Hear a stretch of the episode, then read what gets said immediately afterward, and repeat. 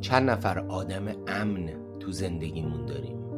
خودمون برای چند نفر آدم امنی هستیم. با تنهایی ها چطور کنار میاییم؟ رابطه هامون چقدر پایدار میمونن؟ یا از اون مهمتر چند تا دوست نزدیک قدیمی داریم؟ من با دوستم هرمس امروز در یک اپیزود نیم ساعته به بررسی این سوال ها می‌پردازیم. با ما باشید. سلام دوستان من گیربود هستم. درود دوستان من هرمس هستم. و با اپیزود چهاردهم پادکست هیربود هرمس قسمت دوم دلبستگی و وابستگی در خدمت شما در اپیزود قبلی ما با هم صحبت کردیم که وابستگی در واقع یک فرایند طبیعی و غریزی در انسانه در مغز انسانه و دلبستگی در واقع وابستگی عاطفی در انسانه. صحبت کردیم که کودک انسان برای دو سال بقاش در واقع به بسیار بسیار وابسته به والدینشه. بنابراین باید توی اون دو سال یک وابستگی عمیق به والدین داشته باشه و بالعکس.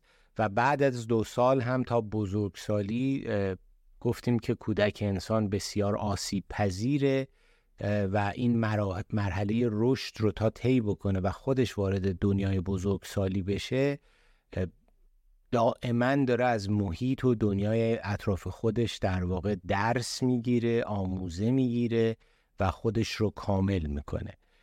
همینطور صحبت تربیت رو کردیم که گفتیم مصطلحا تربیت رو ما به بکن نکنها یا اون دستوراتی که میدیم به این امر و نهیایی که می‌کنیم یا حتی نصیحت هایی که می‌کنیم میبینیمش در صورتی که اون بخش کوچکی از تربیته و بخش بزرگتری از تربیت محیطیه که ما درش قرار می‌گیریم. اون محیط ما رو تربیت می‌کنه و قسمت دوم هم الگو برداری هایی که از انسان های دیگه می‌کنیم. ضمن اینکه من خودم بارها و بارها و بارها از دوستای مختلف یا در خاطرات آدم های بزرگ این رو شنیدم یا خوندم که حتی بزرگ سالها هم در رویه رشد یک کودک تربیت میشن. یعنی در مجاورت با کودک قرار گرفتن در مسیر رشد کودک قرار گرفتن توی اون محیط در اثر اون الگوسازی ها بزرگ سالا هم حتی تربیت میشن یا یک روش و شیوه و منش های جدیدی برای زندگی خودشون اتخاذ می‌کنن. پس این وابستگی ها در ما نهادینه شده برای بقا برای رسیدن به یک تعادل برای در واقع رشد و تربیت پذیری حالا این قسمت برنامه من و هرمس می‌خوایم در مورد وابستگی و دلبستگی در بزرگسالی صحبت بکنیم. یعنی همون چیزی که ریشش از نوزادی به وجود آمده و در طول در واقع نوجوانی و کودکی هم با ما در طول کودکی و نوجوانی هم با ما بوده. و حالا در بزرگسالی یک تعریف پیدا کرده و این تعریف ها چگونه بر ما اثر می‌کنن. هرمس شان میکروفون با شما. درود بر تو ایرود عزیز.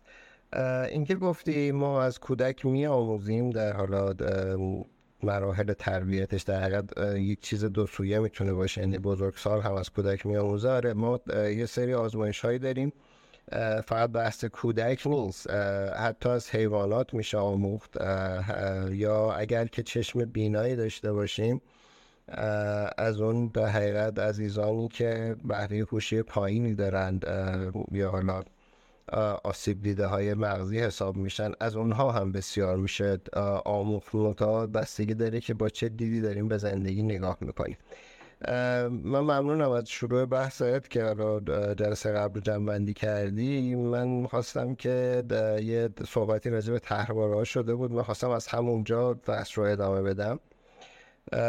گفتم آقای جفریانگ بنیانگذار تحول درمانیه و معتقد بود که تحول شخصیتی الگوی ثابت و دراز مدتی هستن که تو همون دوره کودکی شکل می‌گیرن و تا بزرگسالیمون با همون میان. ما سبک های مختلف روانشناسی داریم و هر کدوم یه روی کردی دارن. یعنی حالا فرویدیان ها خیلی میرن تو بحث کودکی می‌خوان کنکاش کنن. یک روند خیلی طولانی داره ولی خب خیلی عمیق و تأثیر گذاره و خیلی معتقدن به این بحث های از این, این جنس در حقیقت تحواره آسیب هایی که تو کودکی دیدیم. من خب سبکای دیگه هم دارن که به همین لحظه حال می‌پردازن. ولی همه اینها معتقدن که اون آسیب ها آسیب های تاثیرگذاری جنس و شکل رفتاری که داریم دارن باهاشون می‌کنن زوایاش یه مقداری متفاوته. پس این بحث بحث مهمی هست و یعنی شما با هر شکلی که بخواین سراغش برین این اتفاقی که داره در کودکی برای فرزند انسان میافته اتفاق تاثیرگذار و ماندگاریه پس میشه حرف آقای یانگ رو کاملا پذیرفت. این اتفاقی که میافته این طرحواره هایی که تشکیل میشن در حقیقت زاویه نگاه ما رو به دنیا نشون میدن تعیین می‌کنن. طرحواره هامون اون باورها و اون احساسات مهمی هستن که ما نسبت به خودمون نسبت به دیگران نسبت به محیط داریم. و اونا رو بدون چونه چرا پذیرفتیم؟ حالا تو بحث باور راجع به این قضیه زیاد صحبت کردیم. وقتی یک چیزی رو باور داری خیلی مقاومت تو تغییر توی تو زیاد میشه و این خیلی تأثیر گذار میشه تو بحث تروارا خیلی نمی‌خوام برود بکنم ولی یه 18 تا ترواره در حقیقت شناسایی شده 18 تا تحول ناسازگاری داریم. متاد اولیش برام مهم بود چون دقیقا به این بحث می‌خوره که حوزه اول حوزه بریدگی و ترده اون کسایی که تحولش رو تو این حوزه قرار می‌گیره نمی‌تونن دلبستگی رابطه عاطفی ایمن و رضایت بخش با بقیه با آدم های غریبه یا حتی با آدم های آشنا برقرار بکنن. چون اعتقاد دارن که ثبات امنیت محبت عشق تعلق خاطر و اینها چیزی نیست که بتونه برای اونها محقق بشه. یک چیز دور از دسترسیه براشون. این ترواره ها تو جنس خانواده های شکل می‌گیره که بیاتفن سردن محبت رو از بچه مضایقه می‌کنن. آدم ها توش منزوی هن تندخو غیر قابل پیش بینی هن این جنس خانواده ها در حقیقت این آسیب رو به بچه می‌زنه که احساس امنیت مناسب در بچه شکل نمی‌گیره. اون دلبستگی ایمن اون رضایتی که بایستی باشه در اون رابطه عاطفی که باید شکل بگیره اینا شکل نمی‌گیره. اون نیازی که بچه به ثبات داره به امنیت داره به محبت و عشق و تعلق خاطر داره اینا هیچ کدومش شکل نمی‌گیره. و این در حقیقت این حوزه این حوزه ای که راجع صحبت کردیم یک سری طرحواره هایی رو ایجاد می‌کنه که حالا میشه بهشون پرداخت. اینا تو بزرگسالی خیلی تعیین کنندن. خیلی از ما درگیرشون هستیم مثل درباره رها شدگی بی ثباتی مثل درباره بی اعتمادی و رفتاری محرومیت هیجانی درباره شرم و نقص درباره انزوای اجتماعی. و احساس بیگانگی و حالا سه درباره هایی به این شکل که همشون هم به اون امنیت برمیگرده.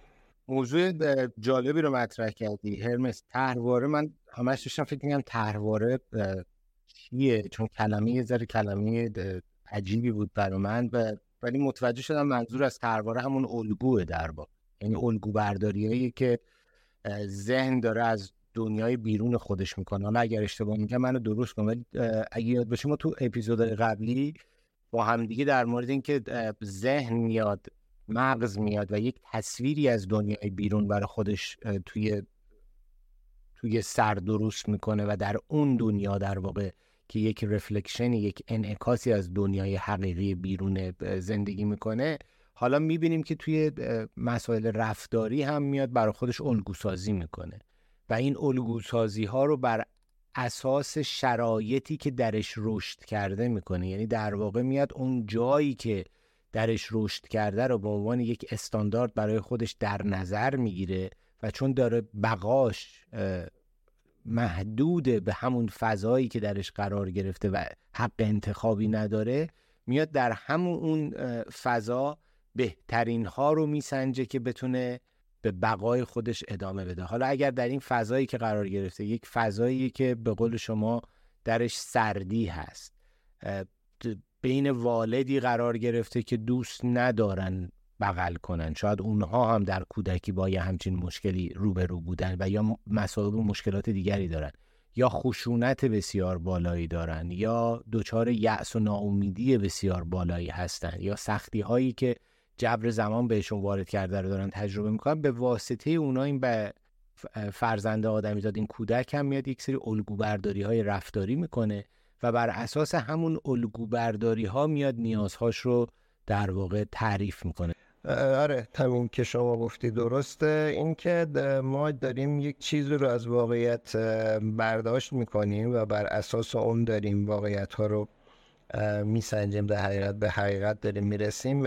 من همیشه یاد این چیز میندازه خاطره از ماریان توانت این نقل میشه که اون زمان انقلاب فرانسه گفته بودن مردم نون ندارن بخورن. گفته بود خب برن کیک بخورن. نون ندارن خب کیک بخورن.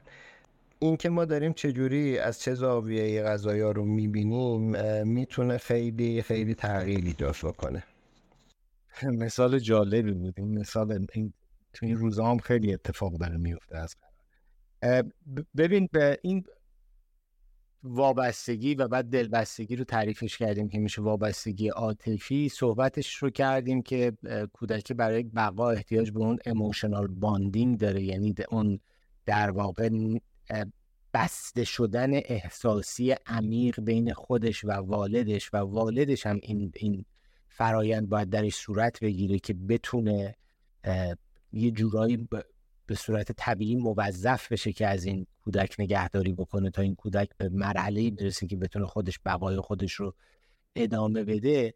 شما حالا تصور بکن در فضای کودکی همون بچه تا دو سالگی یا حتی دو سالگی تا شش سالگی یا شش سالگی تا سیزده سالگی به خاطر شرایطی که کودک درش قرار گرفته به خاطر شرایط روحی روانی والد به خاطر آموزش های غلط و خیلی مسائل دیگه این ارتباط عاطفی به اون شکل طبیعی یا امن خودش اتفاق نیفته. و این اموشنال باندینگ اون ارتباط صمیمی یا به وجود نیاد یا به صورت متزلزل به وجود بیاد یا به صورت بیمارگونه یا ناامن به وجود بیاد و در ذهن اون کودک اون فرد به صورت نرمال در واقع تعریف بشه. بعد این کودک میاد وارد دنیای بزرگسالی میشه. ما قبلا در اپیزودهای قبلی در مورد اینکه آدمیزاد مثل پستاندارای دیگه سوشال انیماله یعنی یک حیوان اجتماعیه. و بقاش در ارتباط با روابط اجتماعی شکل می‌گیره. حالا احتیاج داره که بیاد دوباره توی این دنیای بزرگسالی وابستگی ها رو برای خودش به وجود بیاره دلبستگی ها رو برای خودش به وجود بیاره و زندگی امنی رو فراهم بکنه که بتونه بقا رو دوباره اونجا ادامه بده فرزنددار بشه و و و. توی این فضا اینجاست که ما می‌تونیم مشکلات دلبستگی و وابستگی رو درک بکنیم. یعنی چی؟ یعنی گاهن من تو فارسی دیدم. مثلا یک خانومی یا یک آقایی حالا عاشق کسی شده توی رابطه با کسی بوده یا هست یا ازدواجی کرده و بسیار گله و شکایت می‌کنه از این موضوع که من دلبسته این آدمم این حال مریضم این به هم ریختگیم این عصبانیتم این یأسم همش به خاطر اون دلبستگیه. ولی خبر نداره که داره از اون کلمه دلبستگی سوء استفاده می‌کنه. در واقع اون شرایط ناامنی که داره تجربه می‌کنه حالا اون شرایط ناامن می‌تونه از قش و ضعف کردن ها باشه اون شرایط می‌تونه از خشونت ها باشه اون شرایط می‌تونه از شک باشه اون شرایط می‌تونه از سردی زیاد باشه و یا حتی هیجان های خیلی غیر قابل کنترل. اون در واقع همون عدم ناامنی دلبستگی هاست. یعنی جایی که یا شما اموشنال باندینگ صورت نگرفته یا اگر صورت گرفته به صورت مختل شده و بیمارگونه صورت گرفته. و این کلمه دلبستگی مثل اون کلمه کمالگرایی یه کلمه مقدسی که من دلبستم من عاشقم. در صورتی که تعریفی که من تو این سالا توی کتاب های مختلف خوندم چون من خودم هم همین مشکلات رو داشتم. مثل خیلی های دیگه توی خانواده بزرگ شدم که خلل های زیادی داشتم و متاسفانه اون آگاهی و دانش لازم رو با توجه به حتی صمیمیتی که داشتم ولی دانش آگاهی لازم رو برای فراهم کردن در واقع شرایط مناسب رشد رو نداشتم و این شرایط رشد مختل شد و من رو هم دچار آسیب های زیادی کرد و من باید سالها می‌رفتم و هنوزم دارم این کارو می‌کنم. دنبال این باشم که بتونم این آسیب ها رو رفع بکنم یا مهارت هایی که به دست نیاوردم رو دوباره به دست بیارم. اینجا این رو می‌خواستم توضیح بدم که یکی از خصیصه های اصلی دلبستگی یعنی اموشنال باندینگ اون وابستگی عاطفی سالم در دوره بزرگسالی اینه که باید دو طرفه باشه. یعنی شما در شرایطی وقتی قرار می‌گیرید که یک شریکی دارید یک طرف مقابلی دارید و بهش دلبسته هستید تمام اون احساس مشترک باید اونجا وجود داشته باشه. اگر شما وارد یک رابطه ای میشید که این احساس یک طرف است باید مطمئن باشید که دچار آرزه وابستگی شدید. آره ببین چند تا نکته گفتی که جالب بود. یکی این که این بحث کودکیه که حالا ما پادکست قبلی بهش پرداختیم باز برمیگرده به چیزی که ما تو تقریبا همه بحثامون بهش رسیدیم یعنی بحث عزت نفس. یعنی اگر که بچه با یه دلبستگی ایمنی بزرگ بشه اون عزت نفس درست درش شکل بگیره. حالا می‌تونه در ارتباط بقیه چون اصلا دلبستگی در ارتباط با بقیه داره تعریف میشه. اون چیزی که شما داری میگی emotional bonding و میگی باید دو طرفه باشه اون میشه حالت ایده‌آل که ما از هر دو طرف این در حقیقت دلبستگی ایمن رو تجربه کرده باشن و بتونن حالا یه bonding خوبی با هم دیگه ایجاد بکنن. حالا در بحث ازدواج هم یکی از بحثایی که مطرح میشه چون ما اوج مثلا یک ارتباط این دلبستگی رو می‌تونیم در ازدواج ببینیم دیگه. یک در حقیقت رابطه ای که حسی عاطفی جنسی جسمی همه جوره در حقیقت درگیری داره می‌تونه مثلا اوج یک رابطه باشه. الان میگن که اگر که شما داری میری تصمیم می‌گیری که با یک نفر دیگه بتونین رابطه برید و یه ازدواجی رو شکل بدی یا یه رابطه در حقیقت متعهدانه رو به هر شکلی شکل بدی این خیلی مهمه که شما به خاطر نیازها تو این قضیه نری. یعنی اینکه من نیاز دارم که مثلا یکی باشه که از من حمایت مالی بکنه یا اینکه غذا درست کنه یا لباسامو جمع کنه یا حالا هر چیز دیگری از این جنس. وقتی به خاطر این نیازها دارین میرین و قرار نیازهای همدیگر رو کاور بکنین این بعدها به مشکلات زیادی می‌خوره. یعنی الان پیشنهاد اینه که زمانی شما اصلا فکر کنید به این قضیه که خودتون با خودتون کامل باشید. حالا خودت با خودت خوشحالی داری زندگیت رو می‌کنی و نقص و مشکل خاصی نداری. آدم دیگه میاد کنار تو و باعث میشه تو خوشحال تر بشی. این خیلی هم خوبه. می‌تونین با هم دیگه هر جور در حقیقت پیمانی که عرف جامعتون هست و قبول می‌کنه و خودتون دوست دارین رو انجام بدین و در کنار همدیگه زندگی کنید و بتونید در حقیقت ارتقا بدید. حال خوب خودتون رو ارتقا بدید و اینکه اون بحثی هم که گفتی خیلی بحث مهمیه. اون خودش با چند پادکست میطلبه. اینکه ما میایم تعاریفی رو میدیم بعد این تعاریف خیلی دستمالی میشن از معنی خالی میشن ولی خب خیلی راحت ازشون استفاده می‌کنیم. آره ما میگیم که دل بسته ایم. میگیم که من خیلی علاقه داشتم. اون قدر ندونست اون لیاقت نداشت اون فلان بود. معمولا توی ارتباطاتی که به مشکل می‌خوره با هر دو طرف قضیه که صحبت می‌کنی این این حرفا رو جفتشون می‌زنن و هر کدوم معتقدن که اون طرف مقابل در حقیقت لیاقت رابطه خوب رو نداشته لیاقت اون آدم رو نداشته چیزایی از این جنس. ولی اگه بخوایم با خودمون صادق باشیم وقتی که واقعا دلبسته هستیم یعنی که ما اون طرف مقابل رو هم اونجوری دوست داریم که خودمون رو دوست داریم. ما از پیشرفت اون آدم خوشحال باید باشیم. ما چیزی از جنس احساس تملک نباید به اون رابطه یا به اون آدم داشته باشیم. باید احساس تعلق داشته باشیم. نباید به خاطر ناامنی هامون در حقیقت به اون رابطه چسبیده باشیم. رفتن اون آدمه به ما یک حس بعد یه حس ناامنی یه حس تنها موندن یه حس شکست به ما بده. یه ساز و کار طبیعی برای بقاس این قضیه دلبستگی یعنی اگر که به هر سمت دیگری بره که یک نیازی رو بخواد کاور بکنه که سالم نیست یه ساختار مریض رو در حقیقت شکل میده. به نظرم خیلی نکات جالبی رو داریم روش دست می‌ذاریم. یه سری جمله ها رو من میگم اینا رو خیلی خیلی شنیدیم. یا خودمون گفتیم یا از اطرافیانمون در ایران شنیدیم. که توی رابطه میگن. مثلا میگه من وابسته نمیشم. یا میگه مثلا من دلبسته نمیشم اصلا. یا من خیلی عاشقم. من مثلا بیشتر از همه تو رو دوست دارم. یا من درکش می‌کنم و می‌فهمم که اون نمی‌تونه منو درک کنه برام مهم نیست. تو رابطه دو طرفه تو روابط عاطفی اگه کسی برمیگرده میگه من وابسته نمیشم خب مریضه به نظر من. چون وابستگی بخشی از طبیعت ماست و اینکه ما خیلی سخت بجنگیم با این موضوع و این رو یک قدرت بدونیم که ما در رابطه وابسته نمیشیم اونجا باید یک زنگ خطری برای ما بخوره که اشکالی در کودکی ما بوده. و همین نسبت دلبسته شدن به همین نسبت عاشق شدن. من عاشق نمیشم. ما ازدواج می‌کنیم ولی به عشق اعتقادی ندارم.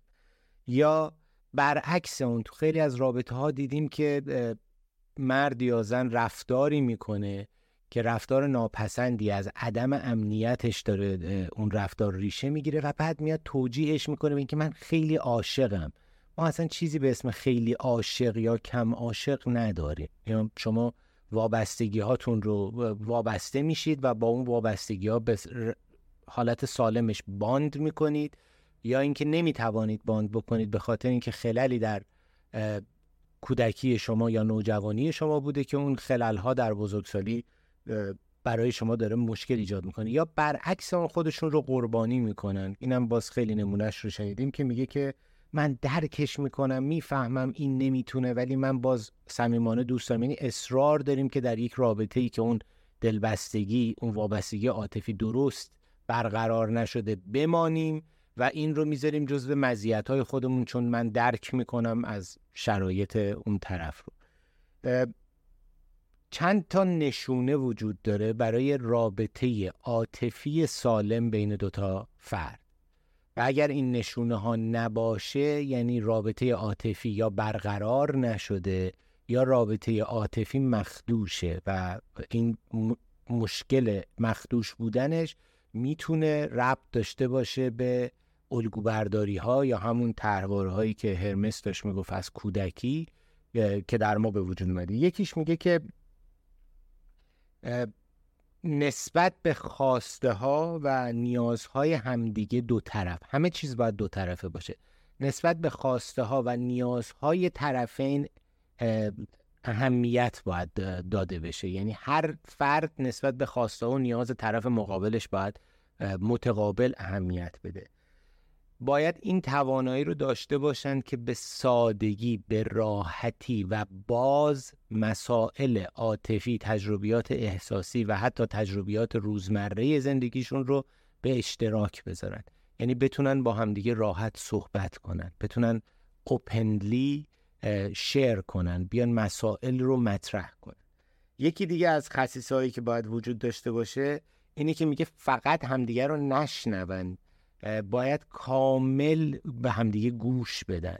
یعنی توی انگلیسی حالا من اینا رو دارم ترجمه می‌کنم بعضی وقتا این ترجمه خوب در نمیاد. اونا میگن که you don't just hear each other you listen to each other. یعنی فقط این نیست که من بشینم تو حرف بزنی صدات بیاد. این باید وارد یک گفتگوی بسیار دقیق و صمیمانه بشن همدیگر رو میگه باید خیلی عمیقا بشناسن. یعنی هر دو طرف باید یک شناخت عمیق از همدیگه داشته باشن. باید برای سرگرمی های همدیگه احترام قائل بشن. غیر از احترام باید علاقمندی بهش نشون بدن. حتی اگر اون سرگرمی ها رو نمی‌تونن باهاش ارتباط دقیق برقرار بکنن.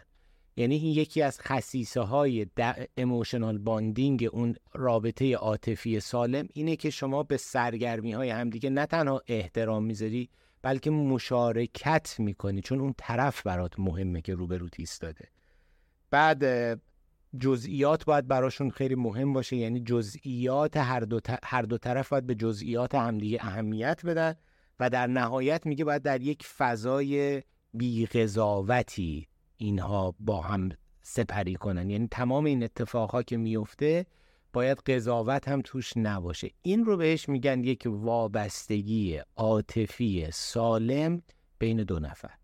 حالا اگر این خصیصه ها نباشد این وابستگی یا دلبستگی اون اسم شاعرانه دلبستگی رو روش بذاریم اون معنای خوبی نداره. چون وارد یک رابطه شدیم که احتمالا یا یک طرف یا حتی گاهن دو طرف دوچار آرزه وابستگی هستن. و یه مقوله هم میاد که هرمس من اگر وقت داری داشته باشیم بتونی توضیح بدی در مورد کودیپندنسی. یعنی در واقع افرادی که مشکل وابستگی دارن وابستگی مخدوش دارن اینها دچار یک عارضه دیگه هم میشن به اسم codependency dependency یعنی وابستگی co کردن یعنی اینکه با هم مشارکت کردن. میگردن به صورت ناخودآگاه کسی رو پیدا می‌کنن که یا از جنس والدی بوده که اونها رو باهاش الگو برداری ها رو کردن و وابستگیشون مخدوش شده یا از جنس کودکی خودشون هست و چون این جنس باهاش باهاش آشنا هستن این رو بهش جذب میشن دعوتش می‌کنن توی زندگی خودشون و اونجا یک واموسیبت ها ایجاد میشه. یعنی یک فرد مخدوش شده میگرده یکی دیگر رو پیدا می‌کنه. حالا هرمس شاید بهتر بتونه از من توضیح بده. آره ببین این که ما میگردیم مدل های قدیمی زندگی رو تکرار می‌کنیم این چیزی که هست متاسفانه و طبیعی هم هست. چون هرچند اون ساختار ساختار مریضی بوده ولی ساختاری که ما بهش عادت داریم یعنی توش زندگی کردیم. و در عین مریض بودن به ما یک آرامشی میده.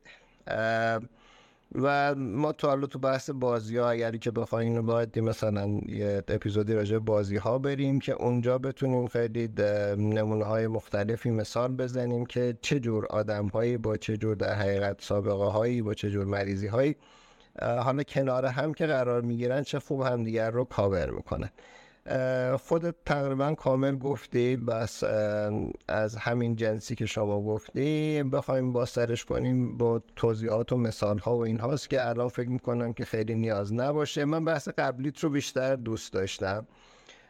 اون در حقیقت اصولی که گفتی که خوبه و کمک می‌کنن به یک رابطه در حقیقت صمیمی و دوست داشتنی و خوب در کنار استفاده که از واژه عشق کردی عشق هم از اون واژه هایی که خیلی خیلی زیاد دستمالی شده خیلی سوء برداشت ها ازش شده خیلی دشمنی ها باش شده ما متاسفانه عمدتا اون چیزی که تو اشاره کردی رو سمتش نمیریم. اون کارها رو نمی کنیم در عوض برای شروع رابطه معمولا یه تابلو آرزوهایی داریم و یک در حقیقت حالا شاهزاده یک پرنسسی رو برای خودمون تو اون تابلوه یه خصوصیاتی براش در نظر گرفتیم. یه آدمی پیدا می‌کنیم احساس می‌کنیم که این خیلی شبیه اونه. اینو سریع می‌ذاریم تو اون تابلوه و ما در حقیقت تا یه تایمی داریم با اون تابلو جلو میریم. تا اینکه یه خورده این شور و اولیه که از بین میره یه خورده دیالات واضحتر می‌بینیم از یه سری کارهای اون آدم خیلی دلخور میشیم و میگیم این آدم عوض شد. من انتظار این حرکت این حرف رو ازش نداشتم. این دیگه من رو انگار دوست نداره یا یه چیزی عوض شده کسی پرش کرده یا چیزای بحاله های انکارهای از این جنس. این در اصلا نیست که اون آدم عوض شده باشه. ما چیز دیگری تصور کرده بودیم. ما اون آدم رو اصلا درست ندیده بودیم. و حالا داریم خود واقعیش رو می‌بینیم و این خود واقعی داره تو ذوقمون می‌خوره و واسه همین باش داریم گارد می‌گیریم. یا همین بحث عشق که گفتی اینو بارها هم بحث کردیم. برای خود من سوال بود که چی میشه که این اتفاق میفته ما چون همه آدم هم عمدتا بر اساس خودخواهی دارن جلو میرن. یهو چرا مثلا لیلی و مجنون وامق و عذرای حالا چیزهای از این جنس. یک فداکاری یک sacrifice مثلا خیلی سنگین جونشون رو هم مثلا در راه کس دیگری میدن. اونم اگر که بخوایم یه خورده صادقانه بهاش نگاه بکنیم از همین جنس در حقیقت وابستگی یا دلبستگی ناایمنه. ما کنار یکی دیگه یه حس خوبی نسبت به خودمون پیدا می‌کنیم. یک چیزی از جنس مثلا امنیت از جنس آرامش از جنس دیده شدن و حالا تر حال خوب دیگری به این چنینی. چون اون آدم می‌تونه اون حس رو در ما زنده بکنه ما دوست داریم که حالا اون آدم پیشمون بمونه متعلق به ما باشه صاحبش باشیم. واسه همینه که وقتی امکان این ایجاد میشه که اون بخواد بره یا از دستمون بره یا اصلا چه می‌دونم فوت کنه به هر شکلی اون رابطه بخواد آسیبی ببینه واکنش های خیلی شدید و غیر منطقی از خودمون نشون میدیم. من رو بحث شاید حالا توی چیزهای مختلفی که دیدم شاید قشنگترین تعریف رو اکهارت تور میده. تو کتاب نیروی لحظه حال میگه که عشق یک حالتی از بودنه. یعنی یک شکلی از بودنه یک چیز درونیه مثل عزت نفسه نه ازت بگیرتش نمی‌تونه بهش خدشه وارد بکنه. تو وقتی که در حالت عاشقانه زندگی می‌کنی همه موجودات رو دوست داری به همه چی عشق میورزی. و اگر حالا آدمی بیاد کنار تو و با هم یک رابطه عاشقانه یک رابطه عاشقانه دارین با هم تشکیل میدین اون عشق رفتی به بودن یا نبودن اون آدمه نداره اون عشق برای خودته. این بحث بحث خیلی پیچیده و سنگینیه. من باهات موافقم ولی ظاهر بحث ممکنه که برای خیلیا که دقیقا همین مشکلات وابستگی یا دلبستگی رو دارن یه راه فراری بشه در واقع. اگر موافق باشیم ما اینو تو اپیزودهای بعدی در مورد عشق بشینیم صحبت بکنیم. من می‌خوام چند تا مثال دیگه بزنم که شاید فهم این موضوع دلبستگی وابستگی رو به جهت فرهنگی در کودکی خودمون درک بکنیم اگر امکانش باشه. یکی از اون مثال شما تصور کنید یه بچه ای حالا بچه یه سال دو ساله سه ساله بر اساس یک نیاز یا یک خواسته ای که اصلا شاید دلیلم نداره که اون نیاز یا خواسته نیاز یا خواسته درست موجه یا به درد بخوری توی اون لحظه و شرایط خودش باشه. شروع می‌کنه جیغ و داد کردن شروع می‌کنه گریه کردن شروع می‌کنه اعتراض کردن پافشاری کردن و حالا والدی که روبروش وایساده فکر کنید تو اون لحظه بهش میگه میرم سر کار اگه گریه بکنی. یعنی در واقع یه چیزی رو گروکشی می‌کنه. از یک جایی که این از بچه جدا شده و اون بچه اون جدایی رو تجربه کرده حالا اون جدایی رو میاره اینجا توی یک نگوشیشن توی یک در واقع معامله قرار میده با این بچه و اون رو تبدیل به یک تنبیه می‌کنه. همینجا داره به برای اون بچه یک الگوی غلط در واقع وابستگی عاطفی می‌سازه. یا بهش میگه میرم میخوابم اگه داد بزنی. یعنی من از تو جدا میشم تو رو تنبیه می‌کنم این وابستگی عاطفی رو میشکنم باندمون رو از بین می‌برم چون تو داری داد می‌زنی و من میرم میخوابم. یا خیلی شنیدیم میگه من دیگه بابات یا مامانت نمیشم نیستم. اگر این کارو بکنی من دیگه بابا یا مامان تو نیستم. یعنی همونجا شما اون رابطه اون باند عاطفی که داشتیم در موردش صحبت می‌کردیم رو به خطر میندازین به خاطر اینکه حالا بچه یک خواسته ای داره یا یک نیازی داره که شما در اون لحظه نمی‌تونید این رو تحملش بکنید. یا گاهن ما دیدیم پدر یا مادر مشغول یه کاری تو تلفنشه داره با یکی دیگه تلفنی حرف می‌زنه داره به نمی‌دونم تلویزیون اخبارش رو نگاه می‌کنه این نکته خیلی مهمیه و این بچه هم می‌خواد جلب توجه بگیره و دائم شروع می‌کنه با این پدر یا مادر صحبت کردن حرف زدن. و اونجا این پدر و مادر به جایی که کار خودشون رو متوقف بکنن یا برای بچه توضیح بدن که صبر کردن معنیش چیه در حین اینکه این کار رو دارن انجام میدن خوب خوب آره خوب دیگه بی با بی یک طور بی توجهی در واقع نمایش یک توجه رو دارن اجرا می‌کنن. اینجا همون جاییه که این در واقع آرزه وابستگی داره به وجود میاد. یا برعکس اون توی شرایطی باشی که مثلا بچه داره از رابطه پدر و مادرش الگو برداری می‌کنه تا بتونه اون تحواره ها رو تعریف بکنه تا بتونه برای خودش تعریف یک وابستگی یا وابستگی عاطفی دلبستگی رو به وجود بیاره می‌بینه تو یک خونه ای داره زندگی می‌کنه که یکی از والدین به اون یکی دائم داره ایراد می‌گیره که تو داری لاس می‌زنی. تو داری با اینا نمی‌دونم با خانوما مثلا خانومه با آقای داره میگه آره تو همیشه با خانوما لاس می‌زنی. چرا به اون اونجوری نگاه کردی؟ چرا به اون اونجوری حرف زدی؟ بفرمایید گفتی اینو گفتی و همونجا این بچه داره یک نمونه برداری از یک در واقع الگوی وابستگی عاطفی می‌کنه. یا یک آقایی بیاد به خانومش دائما به خاطر عدم امنیت هایی که خودش تجربه کرده در کودکیش بگه که چرا با چرا مردا نگات می‌کنن؟ چرا اون لباسه رو پوشیدی که این اتفاق افتاده؟ چرا اونجا اینجوری اومدی که اون آقای بیاد دم در به تو اینو بگه و دوچار مؤاخذه قرار بده اون همسر خودش رو؟ همونجا داره آرزه در واقع وابستگی ایجاد می‌کنه.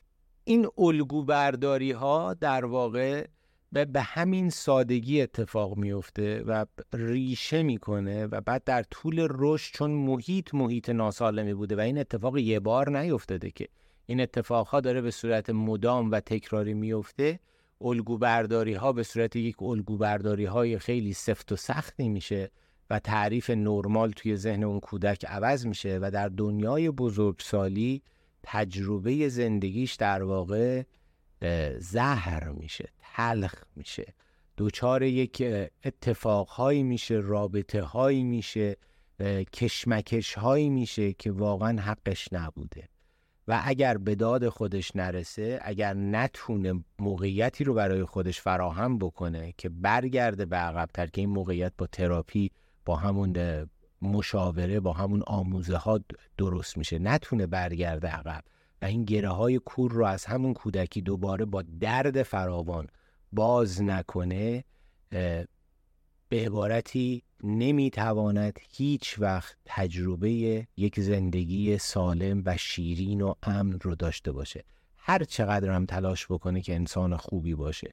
هر چقدر هم که تلاش بکنه که کارهای درست رو انجام بده به صورت ناخودآگاه ذهنش این رو می‌کشه و می‌بره در همون شرایط قرار میده یا نه؟ شرایطی که پیش میاد براش ممکنه اتفاقهای خیلی کوچیکی باشه که به خاطر پیچیدگی هایی که توی ذهن این بچه به خاطر بچه سابق در واقع الگو برداری و تروارا به وجود اومده اون اتفاقات خیلی کوچیک رو تبدیل به یک تجربیات تلخ خیلی بزرگ می‌کنه. آقا درود بر تو. ممنون بابت این جنبندی کردیم. من فکر کنم تایممون رفت اصلا رد شدیم از فقط یه نکته برام جالبه که الان تو تمام حرفای تو همه بحثا داره هی به هم برمیگرده. نوازش مثبت و منفی عزت نفس نمی‌دونم رفتار جرأتمندانه همه چیز. الان تو حرفای تو یه مروری شد و این قشنگ بود. ممنون ازت. فکر می‌کنم هدف اصلی من و شما برای این پادکست همین بود. این اصلا subject ها این title ها با همینطور داره انتخاب میشه اینا همه به هم ربط پیدا می‌کنه و اگر عمری باشه من و هرمس تصمیم گرفتیم در فصل آینده این پادکست هیربد و هرمس به تعریف واژه های خیلی ساده تری بپردازیم مثل انتظار تو زندگی که این در واقع فصل که پادکست و این اطلاعاتی که در مورد مغز و روان انسان و فرهنگ مطرح کردیم پیش زمینه درک اون مفاهیم میشه که بتونیم حالا ساده تر با هم گفتگو کنیم و به یک نتیجه مطلوب تر توی گفتگومون برسیم برای اینکه ما فهم بهتری نسبت به کلماتی که استفاده می‌کنیم داریم. وقتمون تمام شد. درود بهت هرمس خیلی خوشحالم که می‌تونم با تو توی این فضا هم همون در واقع مراوده عاطفی تمیز و درست رو داشته باشم و امیدوارم که دوستانی هم که گوش می‌کنن لذت ببرن. درود بر تو. منم همینطور رفیق دوست داشتنی از همه دوستانی هم که ما رو میشنون. خیلی سپاسگزارم. درود به همه دوستان تا اپیزود بعدی اپیزود 15 هم.